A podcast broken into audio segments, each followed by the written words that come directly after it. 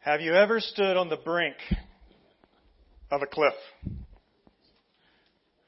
Exhilarating. Scary. Especially if you get close to the edge of the cliff. It gets scary. And I don't know if I have a weird mind or whatever, but I think in terms of what if? Don't go there, Carrie. Don't go there. Right? On the Brink is the title of this series that we're walking into. It's actually going to be broken up and scattered through the summer.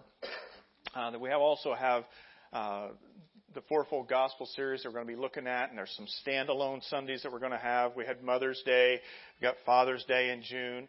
Uh, Joe Yarbrough is going to be sharing on Memorial Day weekend, and so uh, it's just sort of interesting as we work our way through the summer. But one of the things that we were going to be looking at uh, is the subject of on the brink from Revelation 1, 2, and 3. Jesus speaks to his church. Maybe your life is on the brink. On the brink of greatness, some really great things happening. Or maybe your life is on the brink and you feel like maybe you're going to fall off the cliff. Jesus speaks to you and he speaks to his church.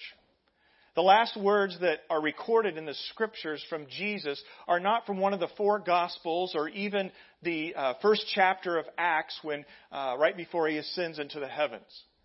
The last words of Jesus, what's referred to as the red letters, do you guys have red letters in your Bibles? They don't make all Bibles with red letters, but red letters in the Bible mean Jesus spoke them himself.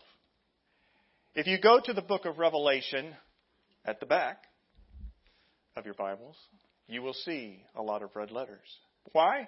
Because Jesus speaks to his church through a vision that he brings to the Apostle John. And in these words, he addresses different churches. And from those churches, he gives them words of affirmation and encouragement about the opportunity that stands before them. But then he also gives them strong warning and exhortation. Isn't that just sort of like your parents? Hey, you could do great things, but you need to get your homework going right now. Right? On the brink. And I'm asking God, and as surely as um, the ladies shared in uh, the Now to Next conference that was uh, here yesterday for the women, uh, we are sort of on the brink as a church now to next. What's God calling us to do? But I'm very mindful that many of you are at places in your life when you're asking that question that they looked at yesterday. I'm in my now, but what's next? And is what's next good, or is what's next not so good? So I want you to turn with me to the book of Revelation. Revelation is the last book of your scriptures, so it's not too difficult to go there. We're going to have fun today because I am actually running my slides from up here with this remote. So if you sort of get lost, you can't blame the tech guy today. You just say, Pastor, move your slide forward. All right? It says this in Revelation, chapter 1. The revelation of Jesus Christ, which God gave him to show his servants what must soon take place he made it known by sending his angel to his servant John, who testifies to everything he saw. That is the word of God and the testimony of Jesus Christ. Blessed is the one who reads the words of this prophecy, and blessed are those who hear it and take to heart what is written in it, because the time is near. How many of you have read the book of Revelation? How many of you read the book of Revelation in the last year? Wow, that's pretty good. How many of you have sat and read the book of Revelation straight through? Wow, I'm impressed. And how many of you have listened to the book of Revelation straight through? I did that yesterday. I went to um, a memorial service in Santa Ana Tom Parnakian's sister passed away and had the opportunity to go be a part of that at uh, the Harvest Church over uh, by the John Wayne Airport. And so I decided to do that little Bible app thing you have. And I put on audio. I let it go through my Bluetooth in my pickup truck. I kicked back and I said, I don't even care how bad the traffic is today. I'm just going to listen to the book of Revelation spoken by Max McLean because he's sort of dramatic. I want you to know, by the time I got to that memorial service, I was like, and I could not finish out the last two chapters, and those are the encouraging chapters. I said, Lord Jesus, when I go into this memorial service, could you pick me up and encourage me because I think the world is in big time trouble, right? You see, in the book of Revelation is this incredible word that's given from Jesus himself about things that are now and things that will take place later. And if you read the book, it's a little overwhelming. There's a lot of symbols, there's a lot of imagery, it's uh, apocalyptic literature, and uh, it's scary at places. But our world's sort of scary sometimes, isn't it?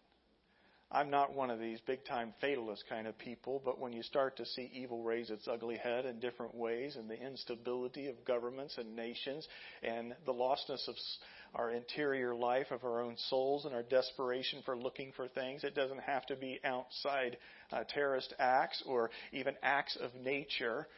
Many people take their own lives because they are desperate inside. There is brokenness around.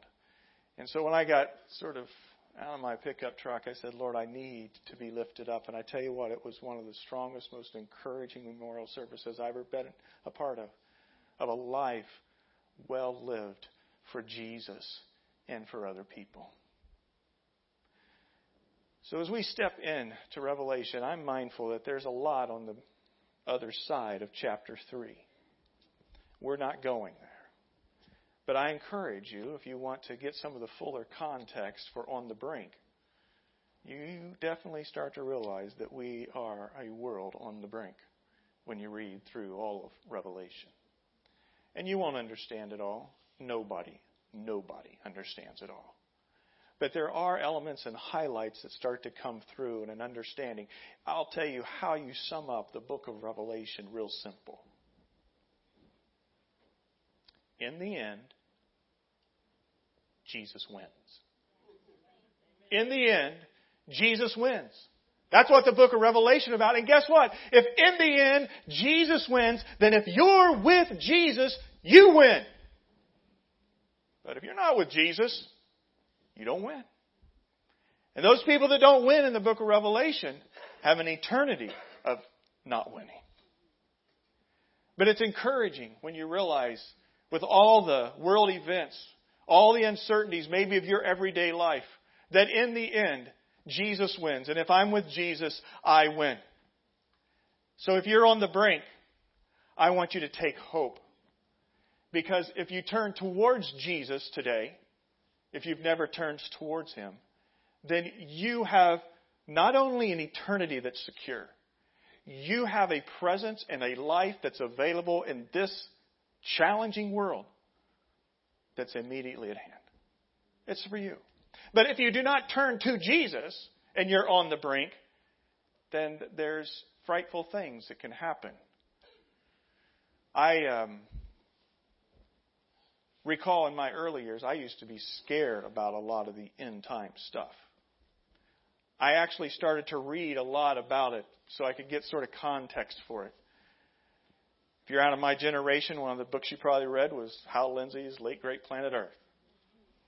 Mike Bartell is a part of our body, has worked with Hal Lindsey Ministry for a number of years. And uh, I've always said that I was so appreciative of the work that was done there because yay nay where all it happens and the timelines and those kinds of things and you can get all caught up in that a lot. But you start to realize that God is in control of all that's happening even when he allows Satan to roam as a roaring lion on a long leash and things start to happen and fall out. You go, well, I, I know the one who holds the other end of the leash. And he's not roaming aimlessly without permission somehow God, in His sovereignty, is allowing these days to have evil in them, but He's bringing good out of that evil. But as a young child, I was fearful of that. But when I started to see the context of it and then see that if I was on Jesus' side and that if Jesus wins, then I win, then I began to grow away from this life of uncertainty and fear, even though I didn't know career wise or, you know, marriage wise or location wise, all those kinds of things. I knew that I was with Jesus and Jesus said, do not be fearful for I go to prepare a place for you. And if I go to prepare a place for you, I will come again and receive you to myself that where I am, there you may be also. And so I started to understand that bigger context. And then what happened was I sort of let go of a lot of the intensity of studying in end times, and I came back and God poured into my heart and continues to understand the day that I live in now and the opportunities that I have to be a part of His church and what He's doing in this world. So I have purpose, I have meaning because I'm serving His grander purpose. And Jesus, He has a lot of cool things for us to do. Like yesterday with the women. And not only was that encouraging to your own soul, but you got to know one another a little bit more and encourage one another, meet new friends. Some of you are maybe even new here today and you're like, why am I in church today? And I'm saying, well, because there's good reason to be in church today.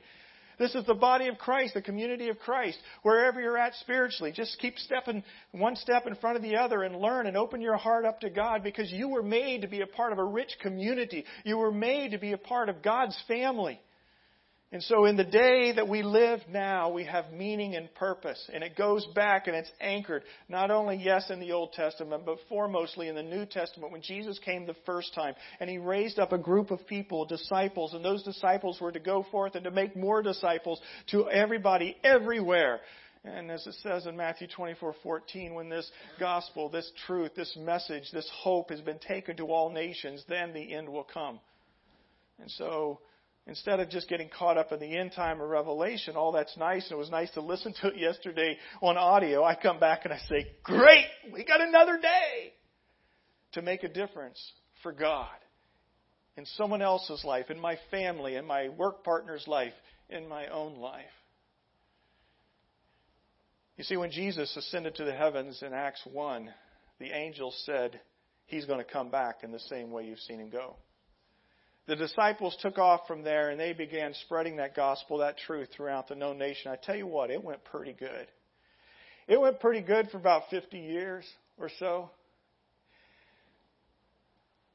Impacted the whole Roman world.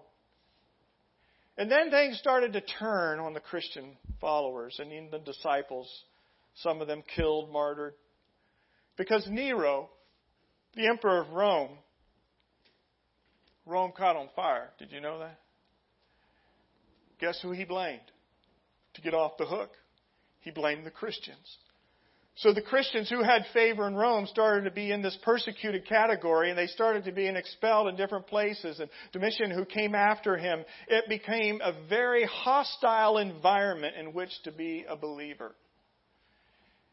And the Apostle John was exiled because of his testimony to an island in the Aegean Sea right off of Turkey called Patmos. This revelation comes to John. You need to understand this, though, about the book of Revelation and the words that we're going to be looking at over the course of the next couple months. These are not John's words. John did not write the revelation. What does it say? The revelation of Jesus Christ. Which what? God gave who? Jesus. To show who? His servants, John, what must take place. So God, somewhere in the Godhead, stirring, understanding the world, says, this is what's going to happen. He gives the message to his son, Jesus. Jesus gives the message to John. John writes this message down and he gives it to the churches at that time in the Asia Minor, Turkey area. And now we're sitting here 2,000 years later, actually about 1900 or so years later from when it was written, and we have this incredible writing. And it's not just literature. And it's not just uh, the apocalyptic literature. It is a source of truth and encouragement and direction for you and for me. He made it known by sending his angel to his servant John, who testifies to everything that he saw.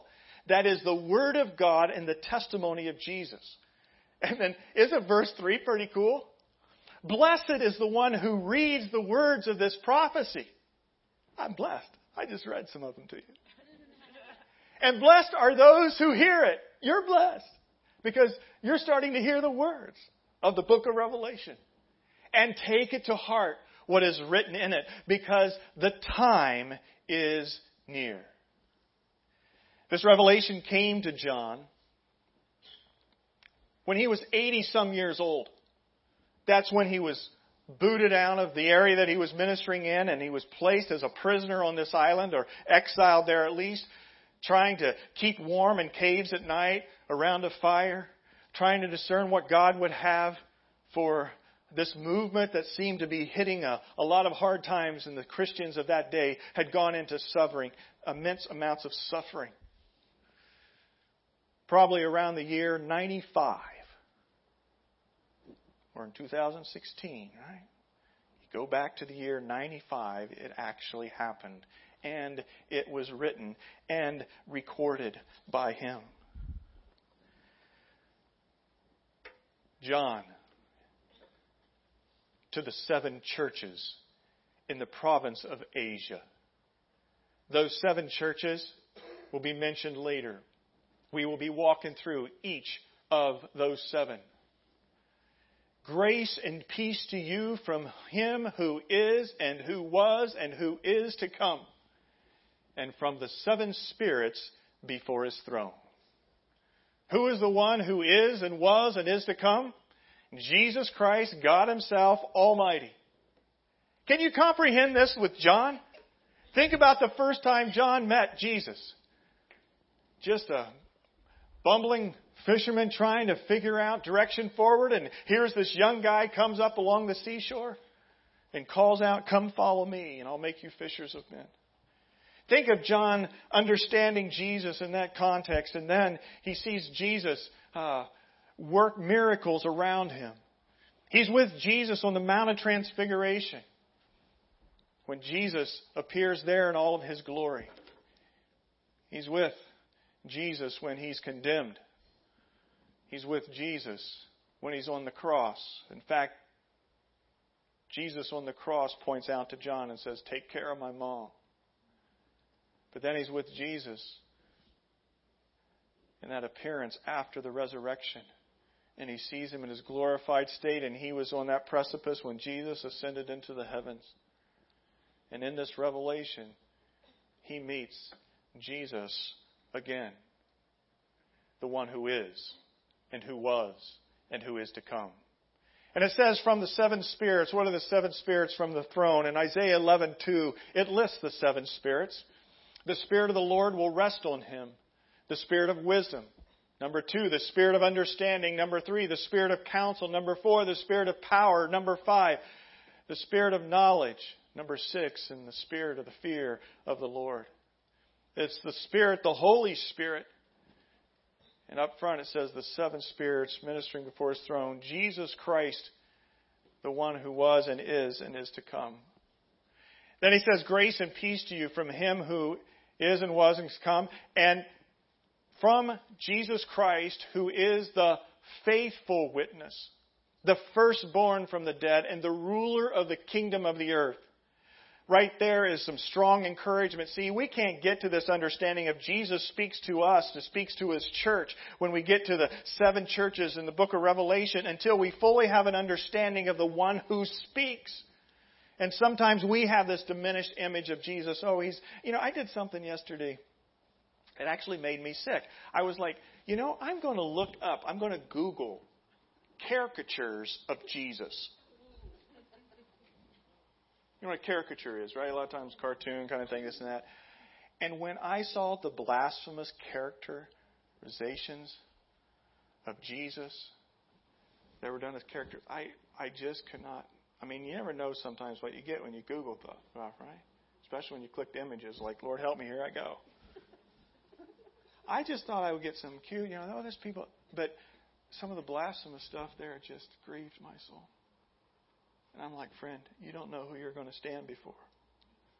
And I don't know if you have a character of G- characterization of Jesus, a caricature of Jesus that's not wholesome or not. But we've got to define who he really is. And it begins described here. He is the faithful witness. He is true. here. there is no lying in him. He is the firstborn among the dead. Jesus raised people from the dead, but it was only Jesus' resurrection body that's truly the firstborn among the dead because everybody else that he raised died again. They never had a glorified body. Even someone like Lazarus who came out of the tomb ended up dying. He still had a human body. But when Jesus was raised from the dead, he was the firstborn from among the dead for all who will be raised, and he had this incredible glorified body. And he is the ruler of the kings of the earth. You name the president, you name the prime minister, you name even the dictator. He's ruler over all of them. He's ruler over all of them. And so this is the one who comes and this is the one who speaks before us. To him who loves us and has freed us from our sins by his blood and has made us to be a kingdom and a priest to serve his God and Father. To him be glory and power forever and ever. Amen. Amen, means so be it. He loves you. He loves me. Maybe that's all you need to hear this morning. Does anybody love you? God loves you. There was a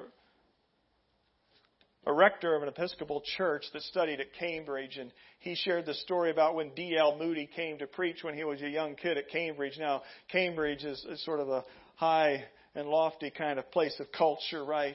D.L. Moody was sort of a backwoods American preacher and he butchered the King James English all over the place.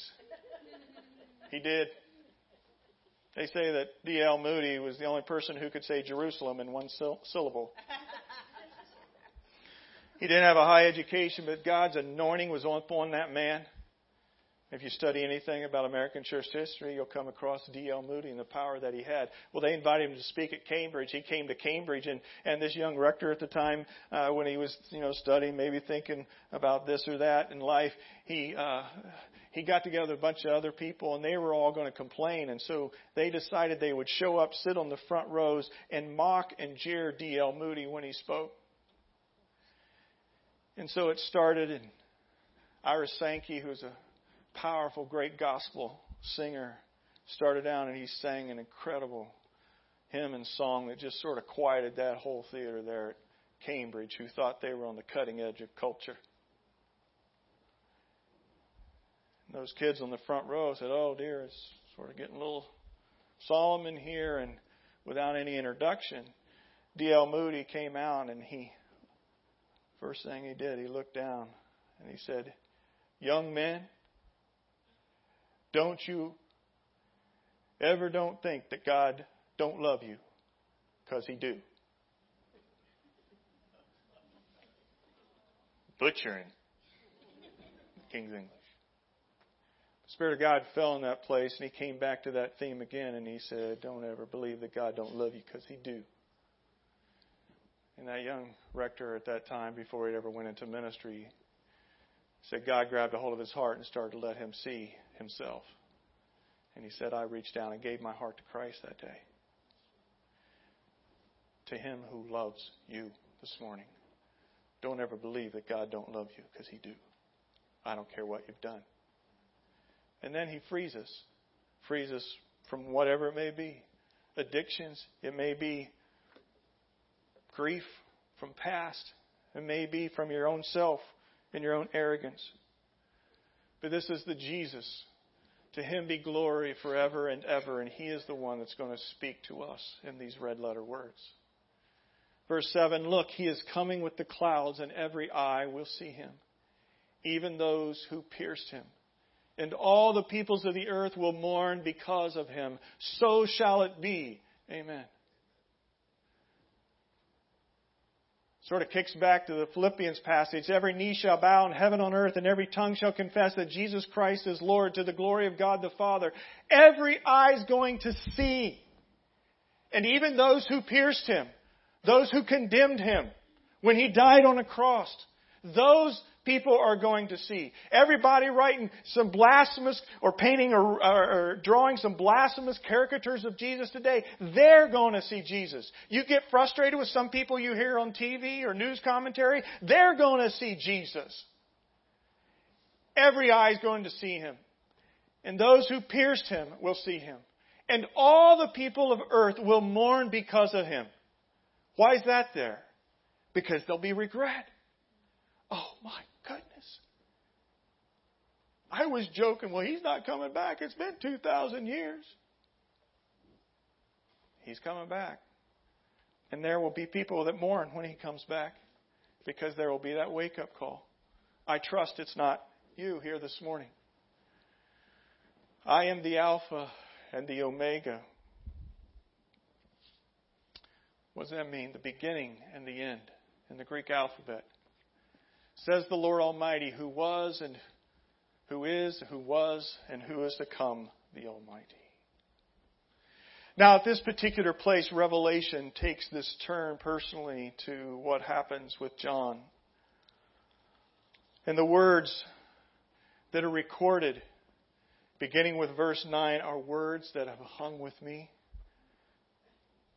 from those early years when I remember studying vehemently the end times. And the words simply say this.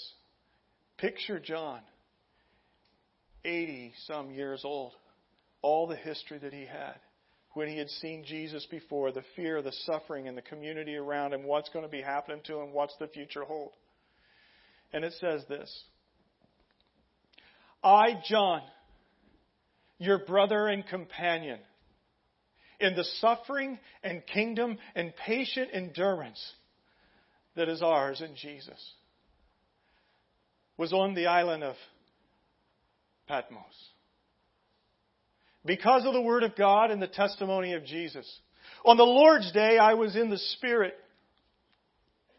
And I heard behind me a loud voice like a trumpet, which said, Write on a scroll what you see and send it to the seven churches to Ephesus, to Smyrna, to Pergamum, to Thyatira, to Sardis, to Philadelphia, and to Laodicea.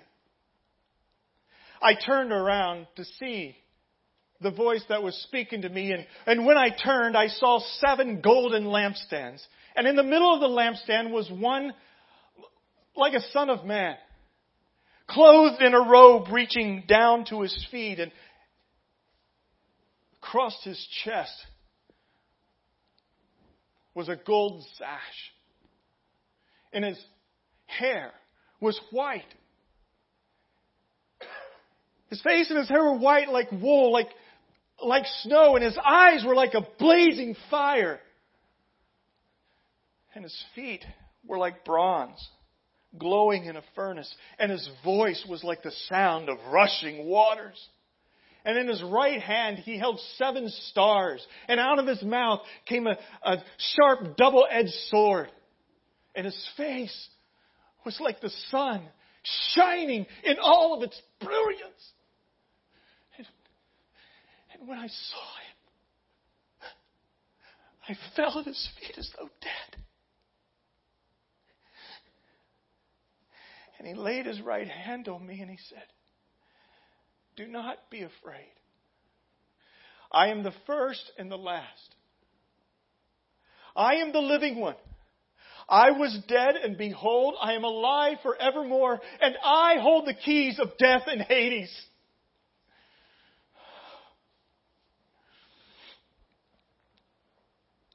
Therefore, write what you have seen and what is now and what will take place later.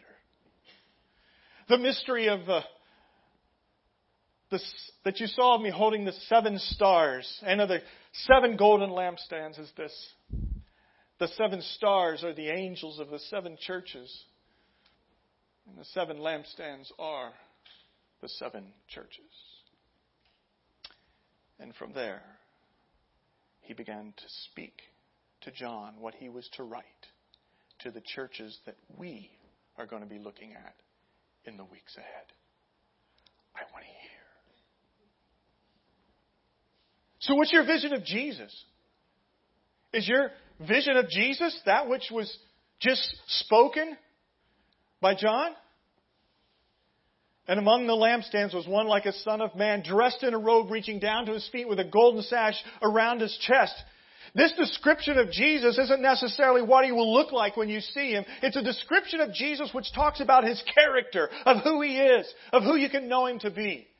And the long robe and the sash across the chest represents that he is a priest, the high priest, the ultimate priest, the one true and only priest, the only one who can mediate between you and God, bring the reconciliation because of your sin back to the Father. He is operating as a priest and still does today and will always because he is the one who connects us with God Almighty.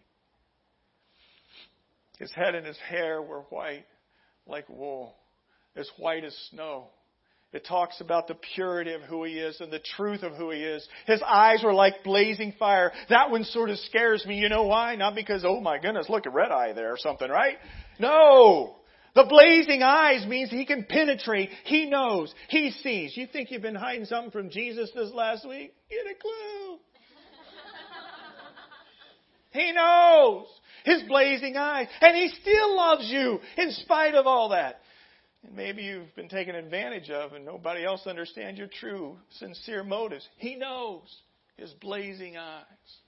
And his feet were like bronze glowing in a furnace, which represents strength, possibly the whole idea that he can trample on his enemies. And his voice was like the sound of rushing waters. You ever stood at the bottom of a big waterfall? I remember when I was in Niagara Falls, took the boat out, you get sopping wet, but the roar that's Jesus when he speaks and the truth that he carries. And in his right hand he held these seven stars, and out of his mouth came a sharp two edged sword. Yeah, you think, oh, that's sort of gross. Is this a sword sticking out of his mouth? No. Sharp means that his word penetrates. And so that's why he revealed himself in that way. And his face was like the sun shining in all of its brilliance. You can take the revelation, you can break it down into these sections, things you've seen, what is now, the things which are, and the things which are to come. We anchored here on chapter 1 today. John's vision of Christ. The things which are the seven churches of Asia, we will pick up next week. We won't take things which are to come 4 through 22, but it would be great reading or great listening for you this week if you want to take a stab at it this coin. The egocentric maniac of an emperor who followed Nero, Domitian, he actually proclaimed himself deified before he died. That's how strong his arrogance was. Usually you would leave, leave that to people after you die to make of you. He had an infant son. His infant son died. He put his infant son on this Roman coin.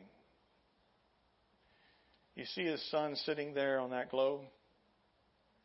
Do you see what's around his son's hands? There are seven stars.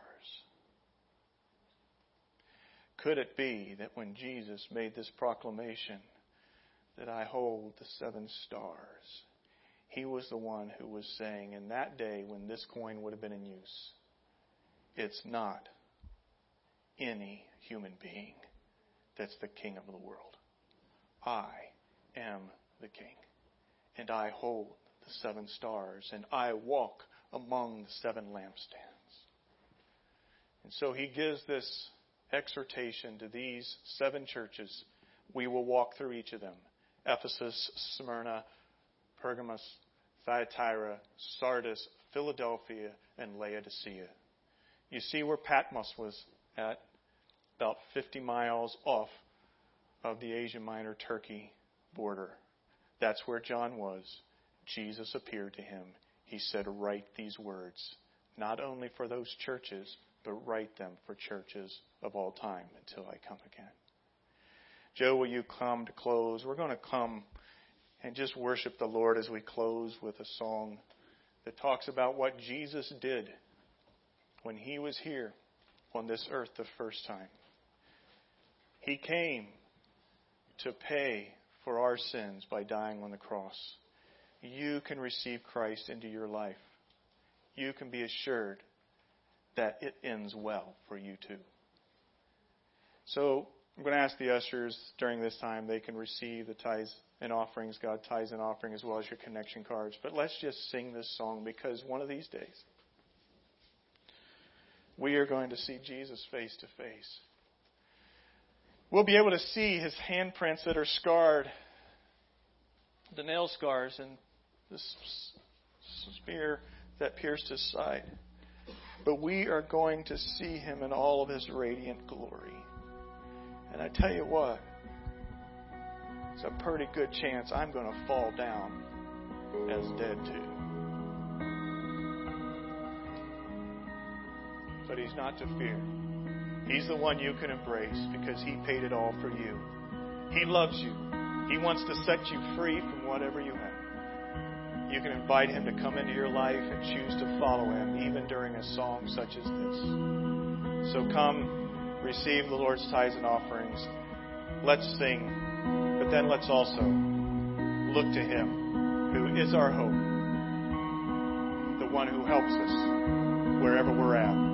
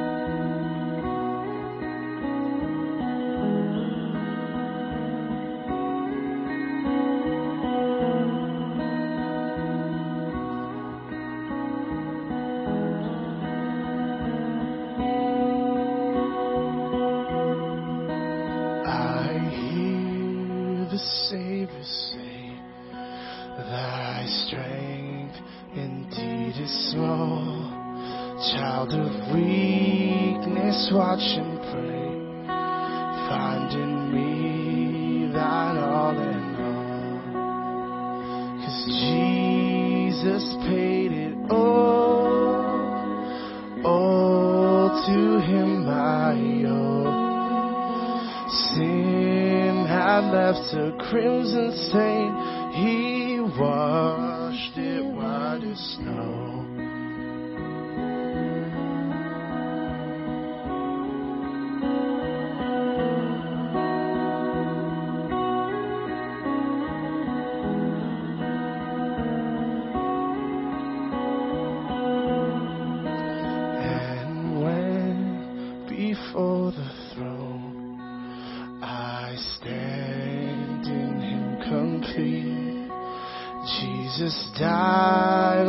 soul to save. My lips shall still repeat. Cause Jesus paid it all, all to him I owe. Sin had left a crimson stain, he washed it white as snow. sing that before the throne. And when before the throne I stand in Him complete, Jesus died my soul to save. My lips shall still repeat. Sing this out. Jesus paid it all. To him I owe.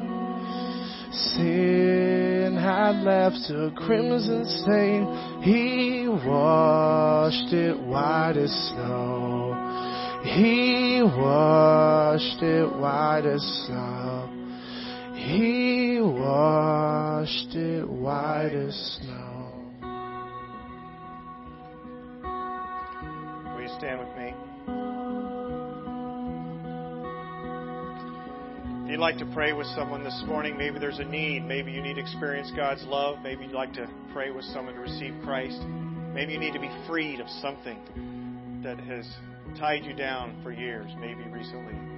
Join back at the cross. There'll be people back there to pray for you in this direction. If you're new this morning, thanks for coming, being a part of our church family. We'd love you to be a part of this church family at the Awaken if you don't have a church home. We gather once every seven days to be encouraged and to worship the one who was, who is, and was, and is to come. But we go out now to communicate and share that gospel, that good news. When this gospel is preached to as a testimony to all nations, then the end will come. And so let me send you out with a blessing. Now to him who sits on the throne, the one who's in control of all nations and all people, the one who walks among every lampstand, every church, the one whose hair is as white as wool. The one whose eyes are like blazing fire, the one whose feet are like bronze glowing in a furnace, and whose voice is like the sound of rushing waters, and whose face is like the sun shining in all of its brilliance. May that one go with you and stand as your hope as you seek to minister to others the gospel of Jesus Christ, that He paid it all, and that He is able to redeem every man, woman, and child until He comes again. Be blessed. Amen. See some of you Saturday night. You can get your